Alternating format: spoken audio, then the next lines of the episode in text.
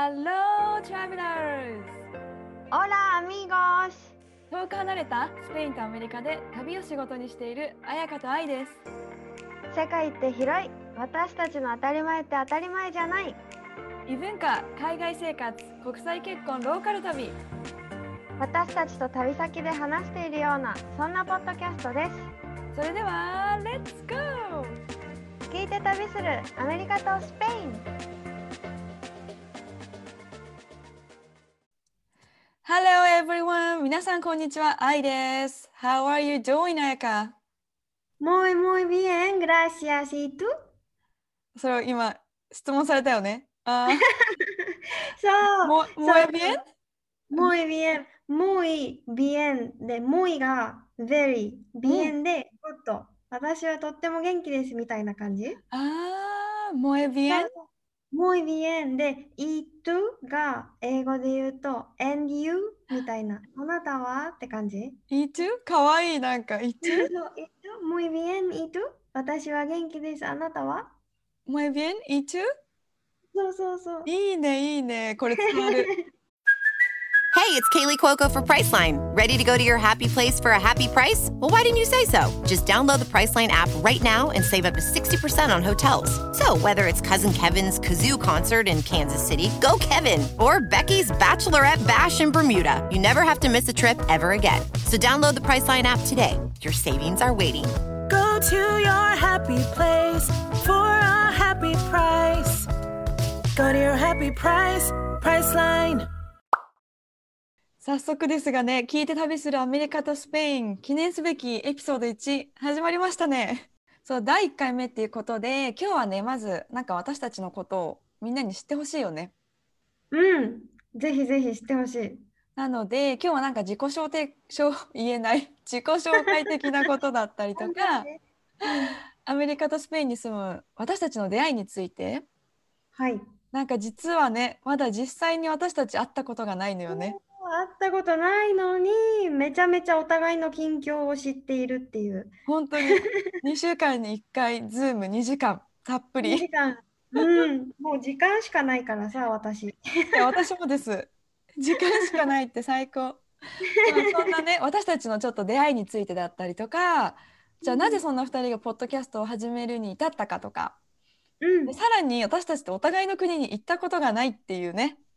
めっちゃ行きたいの、アメリカ。めっちゃスペイン行きたい。もうスペインってさ、いい印象しかないよね。もうそうかな、うん、本当みんな行った人はもうご飯も美味しいし、うん、人もいいし、うん、もう最高でしたしか聞かないもん、うんうん、あ、嬉しい。でも本当そう、ご飯美味しいし、人優しいし、みんな明るくて、なんか陽気なラテン人って感じ。あ、もうそれイメージのまま。本当に。でもアメリカももうとにかく広大な土地にいい意味でも悪い意味でもクレイジーな人がいっぱいいて、そうだね楽しい国って感じ。なんか全然違うさ、お互いの国なので、うん、まあアメリカとスペインのイメージだったりとか、今日はなんかね、うん、お互いのおすすめの場所をお互いに紹介できたらいいなって思ってます。うん、うん、ワクワクします。 OK、 じゃあなんかね、まずはさ、私たちのことを知ってもらいたいので、なんかAyakaからなんか自己紹介的なことをしよっか。わかりました。敬語になっちゃう。緊張するの。自己紹介って緊張するよね、うん。緊張する。でも一応スペインに私いるので、名前ぐらいはスペイン語で言わせて。聞きたい。全然スペイン語話せないんだけど、ちょっとスペインにちゃんといる感を出したいから。うんうん、いる感を出したい。もうスペイン語でいきますね。Hola, yo soy Ayaka, soy de Okinawa。以上。すごい。なんかスペイン語って音かわいいね。かわいいんだよね、ほんと、うん、そうなの。今私が伝えたのは、よそいあやか、私はあやかです。そいで沖縄、出身は沖縄出身ですっていうのを今スペイン語で伝えて、全部スペイン語で言えたらいいんだけど、ちょっと私まだ言えないので、日本語で自己紹介続けますね。その方が私もわかるから、その方がいいです。そう、出身は沖縄で、うん、国際通りとかわかるかな？わかります。国際通りの近くにお家が、実家があって、そこでずっと暮らしてました。うん、すごいね、賑やか。そうそう、賑やかなとこ。でも今はパートナーがスペイン人で、名前はウナイっていうんだけど、このスペイン人パートナーのウナイと一緒にスペインの離島カナリア諸島っていうところに住んでます。で、本当なんか沖縄っぽい感じ。スペインの首都のマドリードからは飛行機で 2,3 時間ぐらい離れてて、アフリカの近くにある島にいて、今11月なんだけど全然暑くて海にも入れるぐらい。わ、最高。本当に沖縄だね。しかもアフリカの近くってさ、スペインってそんな位置にあったっけって今思ったんだけど。そう、でもあるんだよね、この島は。アフリカの近くにあって、で、今ここに住んでるんだけど、このスペインに、カナリア諸島に引っ越してくる前は、パートナーのウナイと、オーストラリアとニュージーランド一緒にワーホリをして、で、他にもいろいろアジアとか、いろんな国を回って、まあ、スペインにコロナをきっかけに戻ってきたっていう感じで、で、愛と出会ったきっかけにもなるんだけど、私たちも2人で、うないと2人で旅熱っていう日本人をスペインに連れてくるっていう、まあ、ローカル旅っていうのをオファーしようとしていたところ、コロナで、まあ、できなくなっちゃって、でもそのおかげで愛と出会えてっていう感じです。で、今はこの国境が開くのを待っております。同じくです本当にそうだよね。なんかうないも私もね、ズームで何回か話したんだけど、本当にAyakaとうないのもう2人のね、人柄がね、もう一目見ただけでも最高と思った。もう絶対楽しい行きたいもんありがとう。嬉しいな、そんな言ってくれて。じゃあちょっと愛の自己紹介も聞かせて。そう、私は日本語でそうかな皆さんはじめまして、愛です。出身は埼玉です。たまにさ、でも沖縄県人にね、県人？違うね、県じゃないね。県だよ。県だよ。もうバカがバレる。沖縄県の人に沖縄ですかって言われることが実はあったりするんだよね。出身がってこと？沖縄出身ですかって聞かれること。だからなんとなく愛にこう引き寄せられたんかな、私は。本当に。でもそんな顔濃くないじゃん、顔。そうだね、顔はそんなっぽくないけど、でもなんか雰囲気があるのかもしれないね。焼けてたかも、その時。だからかな。ちっちゃいからとか、沖縄の人ちっちゃいからさ。あ、でもちっちゃい、私。小さい私が住んでるのはこの広大なアメリカで、今はカリフォルニア州のサンディエゴっていうところに住んでて、Ayakaって聞いたことあったのかな？サンディエゴあった。名前はね、名前知ってるぐらい。ほんとそれぐらい。いや、でもみんなそ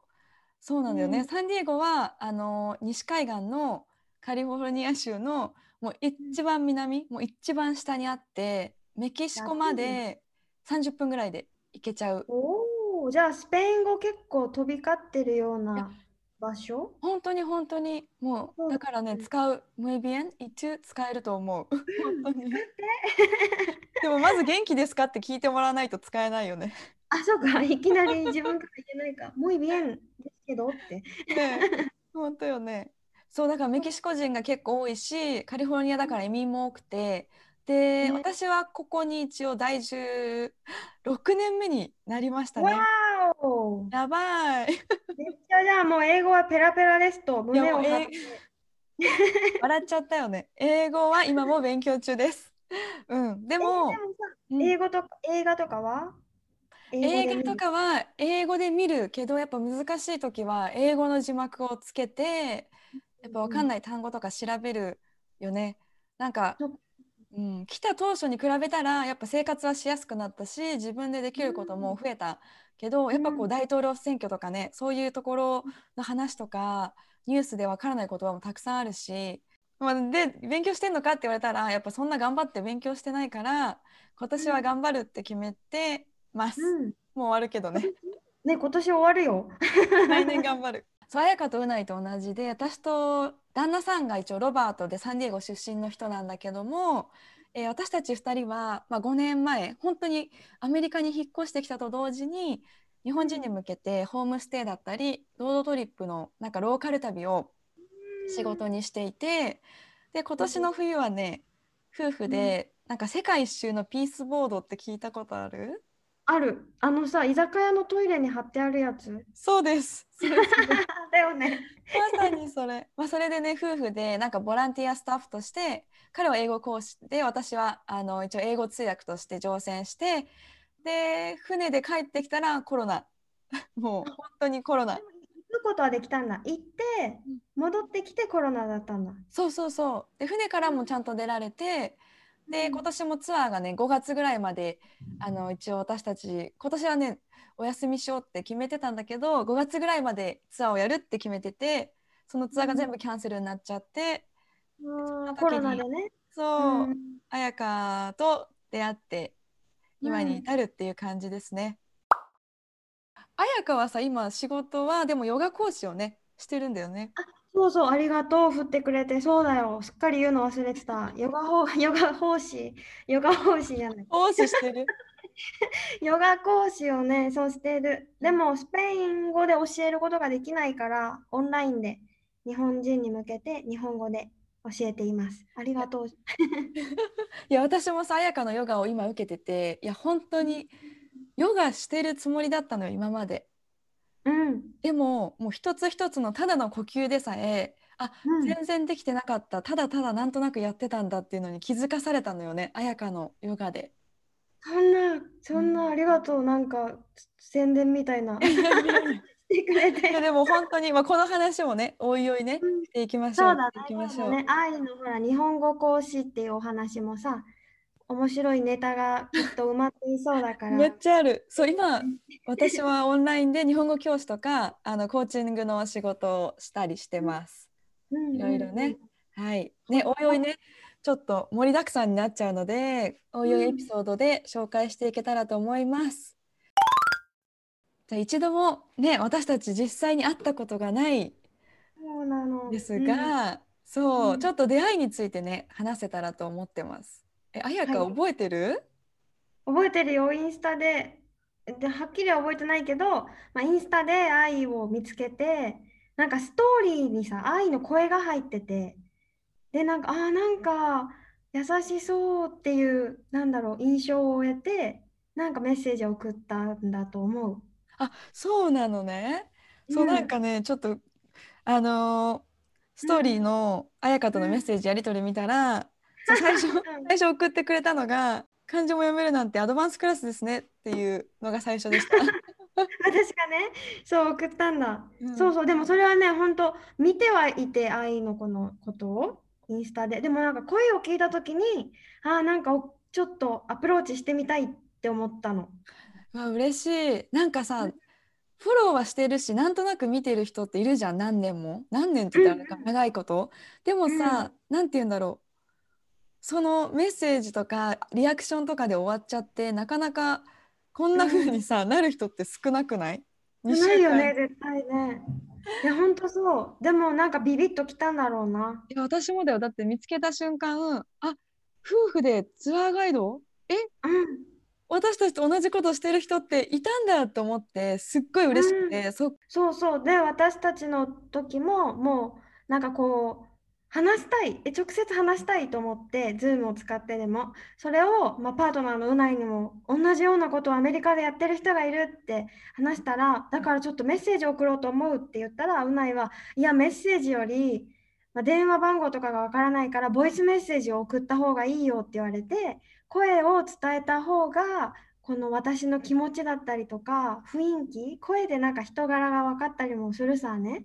だから声で絶対メッセージを送った方がいいよって言われて、多分すごい長いメッセージを送ったと思う。いや嬉しいの、嬉しかった、覚えてる。なんかボイスメッセージ来たと思って、しかも3つぐらい、ボンボンボンってそうそうだよね、うん、でも彩香のそのなんか今この優しいなんか声になんか私も惹かれて、話したいと思って、初めてと言っても過言でないぐらいインスタのボイスメッセージを使ったよね私も。本当なんかね、そう、うないがすごい言う、声を伝えるって文面より一番やっぱフェイストゥフェイスだけど、それができない時もやっぱあるから、その次に使えるの自分が持ってるものは声だから、声を使った方がいいってよく言ってくれるんだよね。素敵。てかやっぱさすが情熱のスペインだなって思っちゃった確かにさ、伝えるためにそう、なんていうの、文よりも声で伝えたらもっといい関係が築けるんだよっていうなんか、そうそうそう。でもそうだよね。本当なんか日本だとさ、電話するのもちょっと淡白になって今かけていいんかなとか相手を気遣ってねと思っちゃったりするけど、こういうなんだろうアプローチの仕方もなんかいいなって思った。確かに電話とかも本当気遣ったりするよね。なんか一歩ちょっと自分がさ踏み込んで、アプローチするだけで、私もしてもらえただけで、なんかこんな風に2週間に1回なんかズームして、しかもポッドキャストを一緒にするまでに至る出会いがインスタでできたことが本当に奇跡だなというか、すごいなって思ったんだよね。すごいし、なんかいつもさこう愛と話している時、なんか終わった後、話し終わった後気持ちがいつも前向きになるわけ。なんかあー楽しかったって。わかる。私も何なんだろうね。だからよね、だからこのポッドキャストへの思いではないけど、こう聞いてくれてる人がなんか元気になったなとか、明日も頑張ろうみたいに思ってもらえたら嬉しいなとパワーを送っています。いや本当に本当にもう皆さんね、一緒に元気になって今日も明日も頑張ろうって思ってもらえたらね、最高よね。本当嬉しい。そう思える理由がなんかやっぱこう、日本に住んでる時はこう日本の文化とか日本の価値観がもちろんこう触れる機会が多くて、アメリカに住むとやっぱアメリカの価値観とかに触れることが多いんだけど、さらにそこにヨーロッパの要素、スペインの要素のエピソードとか文化の話を聞くことで、なんかやっぱまだまだちっぽけだし、世界って広いし、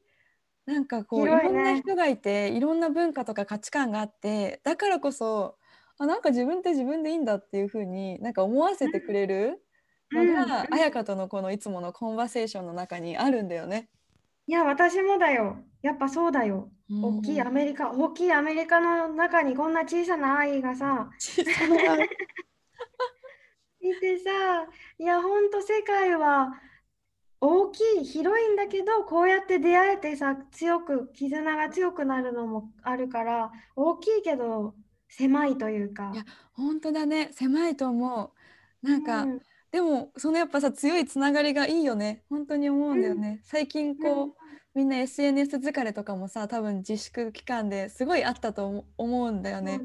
私もそうあったし、なんかこう、誰かが外に行ってるポストして、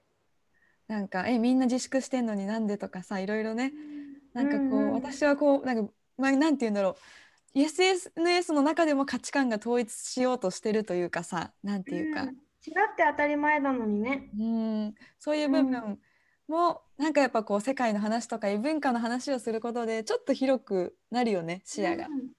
なんか見る視点とかも変わる。例えばなんだろう、私が日本人の友達と話してると、スペインってすごい危ない、こんなコロナがいっぱいいてってなるけど、私と愛が話すと、愛はでもスペインはまだこっちよりはマシだからアメリカよりはマシだからって言われて、でニュージーランドの友達に日本にまだ帰らないのって言うと、いやいや日本はコロナがいすぎて危ないって言うから、本当国によって全然違う。面白い。本当にそうだね。本当にそうだわ。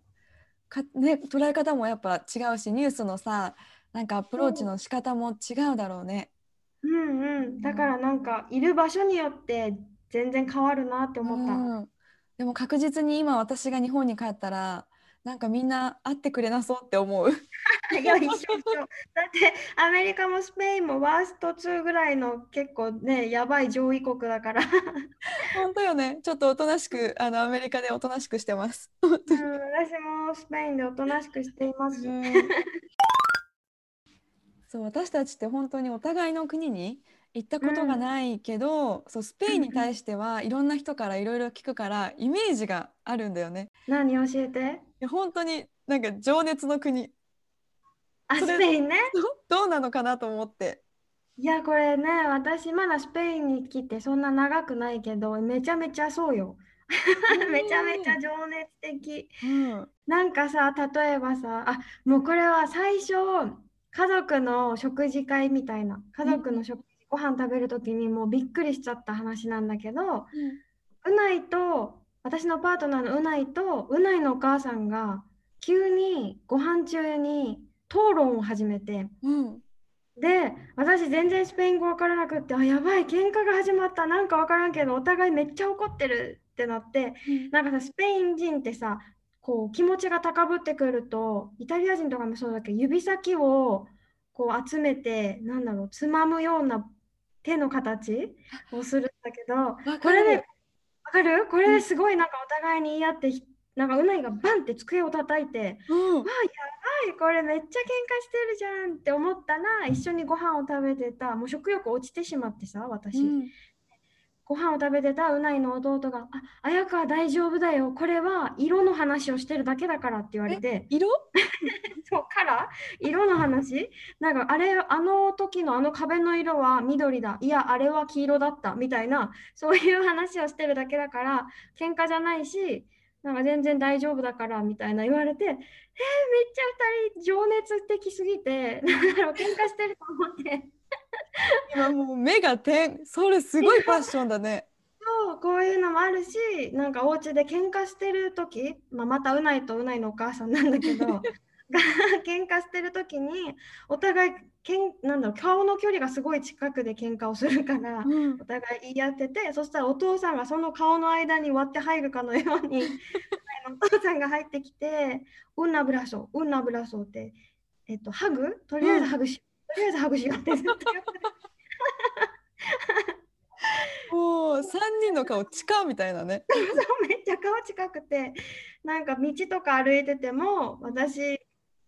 こううないに押されて、道の端によく押される距離が近すぎてさプレッシャーがすごく、危ないよって言って道路の端にやるんじゃなくて、じゃないどんどん押されて端に持っていかれるの情熱が出すぎてパッションが出すぎて彩香がどんどん壁の方に迫っていくみたいなこれはパッションと言っていいのか分かんないけど、でもうないとだけじゃなくて他のスペイン人の子と歩いてる時も私よく壁の方に押されていくんだよねちょっと待って話がこうヒートアップしてって、なんかこうテンションが上がりすぎてどんどん寄っちゃうみたいな、そう顔がどんどん近づいてくるまずそれうないはさチューしようとしてるとかじゃなく、普通にお話をしようとしてるだけ人生のなんていうの、全てに対してこうパッションがあるというかさ、なんかそうだよ、めちゃめちゃパッションだよほんと、すごいなんていうんだろう、あったかい気持ちになるけどさ、なんか猫みたいな性格だったらちょっと、ちょっと今はって時になりそう。そうそう、日本人はびっくりしちゃうかも。パーソナルディスタンスがさ日本人は広く取りたいじゃん、だから多分びっくりしちゃうかもしれない。そうだねでもそれコロナ広がるわって今思ってるそうそう、いや本当そうだよ、コロナ広がるわ本当にいやさすが、なんかね想像以上だった情熱の国のエピソードいや情熱、でもさアメリカへのイメージも私もあるんです。何でアメリカはさもうすべてが大きい、家も、冷蔵庫も、食べ物とかコップのサイズ、人間もすべてが大きいっていう、スーパーとかも全部が大きい。いや確かに私も初めて来た時は、でかって思うことが結構多かったかも。それも本当にそうで、人もやっぱでっかい人いるけど、まずロブちゃん大きいでしょ。いやロブちゃん普通そうなの、アメリカでは平均な身長、180ぐらいで、でかいわかなうないどれくらい？うない大きくないよ、うないはね170しかない。スペイン人ってね小柄、人によるかな、でもそんな大きくない、女の子も。意外。でも住みやすいよね小さい私たちからしたら。そうだねでもねやっぱ日本人よりは大きい、でもそうは言っても、でもアメリカ、本当に何だろう、初めて来て食べ物とか飲み物とか確かにすっごい大きくて、一人じゃ食べきれない量なのね。そうだよね。なんかすごい思うのが、アメリカの食べ物ってなんか量を多くしたらなんか量で満足させようとしてるっていうのかな味のクオリティじゃなくて、なんかハンバーガーボーン、ポテトボーンって出しておけば満足でしょうみたいな。で次の日にも食べれるぐらいのなんか量があったら、なんか大満足みたいな、なんかそんなイメージじゃあさ、お家に持って帰るのも全然普通？あ、普通。てかみんなto-goボックスっていう、その持ち帰り用のボックスをレストランでももらえる。日本だとさ、レストランでそういうことできないじゃん、残したものを持って帰るみたいな。お店によるだろうね。衛生上、衛生上の理由で、それが大きいなと思ったのと、確かにあと広大っていう意味の大きい、もう超でかいじゃん。でかい、国が大きいよね。そりゃ家も人も大きくなるわ。親戚のおじさんがどこだったっけな、ミシガンっていうとこに住んでて、アメリカのね、東上の方、なんていうの、東の上の方、北東そうで、たまにサンディエゴに遊びに来てくれるんだけど、で車で行くわみたいな。どれくらいかけてくると思う？車で。分からん。2時間とか？いや、3日。あ、嘘でしょ。やばい。そう、3日かけて、もちろん途中で泊まるんだけど、車で来るの。飛行機じゃなくて、車。しかもその人たち途中で観光とかしないで、まあ、ワンちゃんがいるからっていうのもあるんだけど、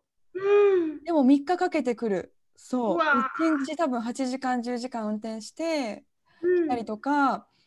あとロバート、私のパートナーのロバートと友達のうち行くよみたいな、来週、で一緒に行くってなって、どこなのって聞いたら、まあ、カリフォルニア州の都市なんだけど、9時間かけて運転みたいな。嘘でしょ。普通に全然感覚が違う。すごいよね。なのでロードトリップも本当に5時間かけてラスベガス行って、また朝4時間かけてっていう、そんなツアーをしてたんだよね、1週間かけて。体力もつくし運転が上手になりそう。そして最後になんかエピソードでね、毎回スペインとアメリカの場所とか、なんか食べ物とか紹介できるコーナーが、ね、やれたらいいなって話してたんだよね、そうそうそう、面白そう、知りたい、なので、なんかこんなことが知りたいっていう、意見があったらぜひぜひね、ご連絡いただけると思います。どこをさ紹介しようかって悩んだんだけど、まず食べ物にしようか、レストランとかねにしようか、どうしようって思ったんだけど、個人的うないに聞いたわけ。私が一番びっくりしてたのってどこだと思うって、でうないに聞いたら、まさかの場所を伝えられて、そこ、みたいな。だからでもここをね、今日は紹介しようと思うんですが、でどこかというと、スペインのバスク地方にあるビルバオっていう町があるんだけど、でそこにアロンディガビルバオっていう場所があって、アロンディガっていう場所があって、スペイン語でアロンディガって倉庫っていう意味があるんだけど、本当にね、広大な大きな大きな倉庫として100年前使われていたらしい、そのビルバオでは。その場所、ワインとか食べ物とかを保存する場所だったんだけど、だんだん使われなくなっていって放置されて、もう廃れていったんだけど、それを10年前だったかな、とっても世界的に有名な建築士がデザインして、市の公共施設として復活したんだけど、それがね、もうめちゃめちゃかっこよくって、この場所がかっこいい感じなんだ。そう、なんか別にこれレストランでもないし、アミューズメントパークとかでもないから、料金とかももちろん払わないで無料で全然入れるんだけど、その場所がですね、今もともと倉庫だったんだけど、今はその場所が、外壁は100年前のものをそのまま残しているから、全然倉庫感がなくって、なんだろう、お城っぽいんだよね、外側から見る。そうそう。で中だけをリフォームしてて、中は新しいの、外は100年前のままの図書館が入っていたり、あとは映画館、シネマ、映画館が入っていたり、あとジムとか、本当にこのビルバオの人たち、ローカルの人たちが使うために作られた場所なんだけど、もうさ、なんだろう、中にある柱とかがそれぞれ違うデザインで、なんか色が違うとか、違う絵が描かれているとかじゃなくって、デザインが違うの。うわ、すごいってなって、中に入ると、なんだろう、ホール、吹き抜けのホールみたいな感じになってて、すごい高いんだけど、上を見上げるとこの上がプールなんだよね。屋上、そんなでっかいの今さ、映画とかジムとかさって言っただけどんだけでかい倉庫なんだろうと思ったんだよね。そうそう、めちゃくちゃ大きくて、こう入って吹き抜けのホールみたいなのの上を見るとプールで泳いでる人が見えるわけね。すごい。だからなんていうの、プールの床がガラス張りになってて、そう下から上にいるプールの人が見れるっていう斬新な作りになっていてで、なんか多分というかほぼ絶対ツアーとかでは組まれないような場所なんだけど、うん、そうこのねビルバオに住んでる友達に聞いてもなんかここはすごいかっこいいところだって教えてくれて、私をぜひ連れて行きたいって言って連れてきてくれた場所だったんだよ。そうで私もわーってテンション上がって超写真を撮ってたから、うないはそれが印象に残ってて。これもさ旅熱がも、ね、国境が開いてスタートしたらなんか連れて行きたい場所の一つでもあるのかね。そう私はね連れて行きたいと思ってる。だってねその場所、このなんだっけ倉庫、もともと倉庫だったアロンディガっていうこの場所のすぐ近くは旧市街になってて、うん、それこそレストランがいっぱいあったりピンチョスって言ってバルホッピングできる場所があったり、うん、だからそこを通ってみてでまた旧市街地でご飯食べてっていうなんだろ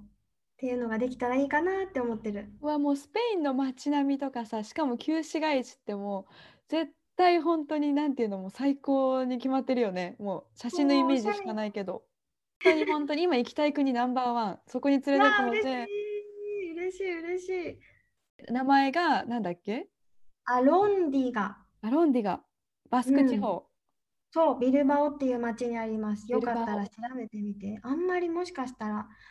情報データはないかもしれない、うんうん、なんかね彩香のインスタでもさいろいろスペインの街とか紹介してるからね、ぜひぜひ後で、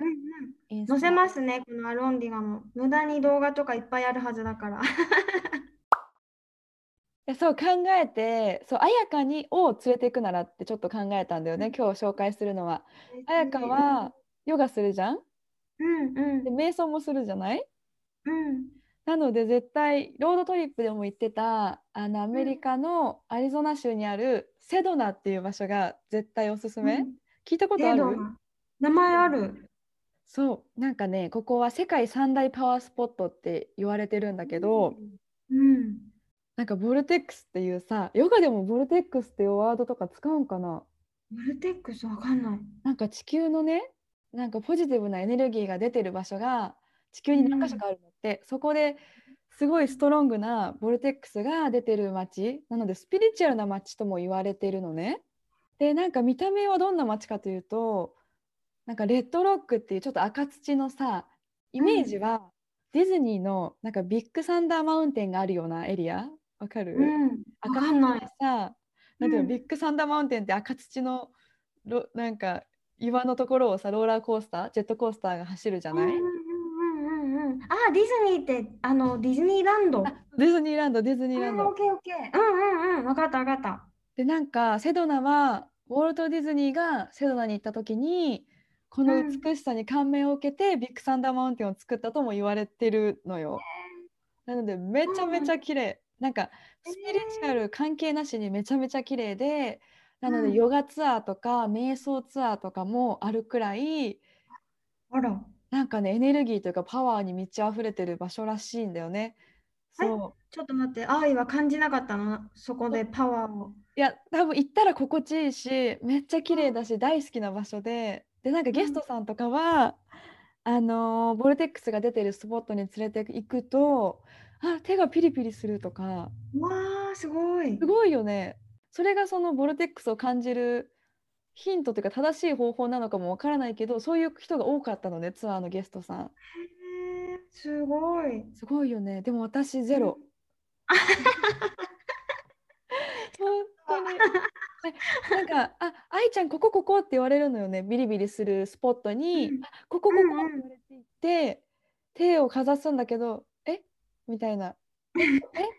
もうね本当に全神経を集中させてるんだけどちょっと感じなくていいよ、そういう正直なところがいいところだありがとう。でもセドナのコンセプトがやっぱなんていうの、自分が心地よい気持ちになればそれがあなたのボルテックスですって言ってるのね。あ、なるほど。じゃあ愛も感じてはいたんだね。ビリビリしなかっただけでビリビリしなかっただけで感じてるはず。でもやっぱ行くと心地いいから、でいつもね日帰りで行ってたから、もう本当2泊とかもう泊まりたい、1週間ぐらい。ああ、ぜひぜひしたい。いいね、一緒にそこでヨガとかさ、瞑想とかしたらさ、愛もビリビリ感じちゃうかもしれない初ビリビリそう、星空とかも綺麗でさ、夜景ツアーとかも UFO ツアーみたいなのもあるんだよね。え、もう本当になんか UFO を見るツアー、スピリチュアルな街だからで見れるの実際。いや、友達が参加してて見たんだって、嘘。でもそのなんて言うんだろう、もろさ画像で検索して出てくる UFO の形っていうより、なんか動きが UFO で、なんか点みたいな星みたいなのが早く動いてるのが UFO らしいんだよね。なんか見たいという気持ちがそう見させたとかではなくてそれもあるかももうこれこそ信じるか信じないかはあなた次第っていういつもね私たちこんな感じで本当に電話しててねそう長くなっちゃったね。だから30分とか言ってたのにもう話したいこといっぱいありすぎてさ、なんか紹介したい場所もあるし、なので今後のエピソードでね、どんどん紹介していこう。ぜひぜひ。もう情熱の話聞きたいもんマジで私にも情熱が今溢れ始めているからさ最高ですで、話してほしいテーマとかね、内容を募集しているので、エピソードのところにメールアドレスがあります。それか、私たちのインスタグラムに DM をくれると嬉しいです。はい、待ってます。Ayakaのインスタグラムが、私のインスタグラムは旅熱で、スペルが旅 TABINETSU 旅熱です。で、私のインスタグラムがサンディエイゴで SANDY_EIGO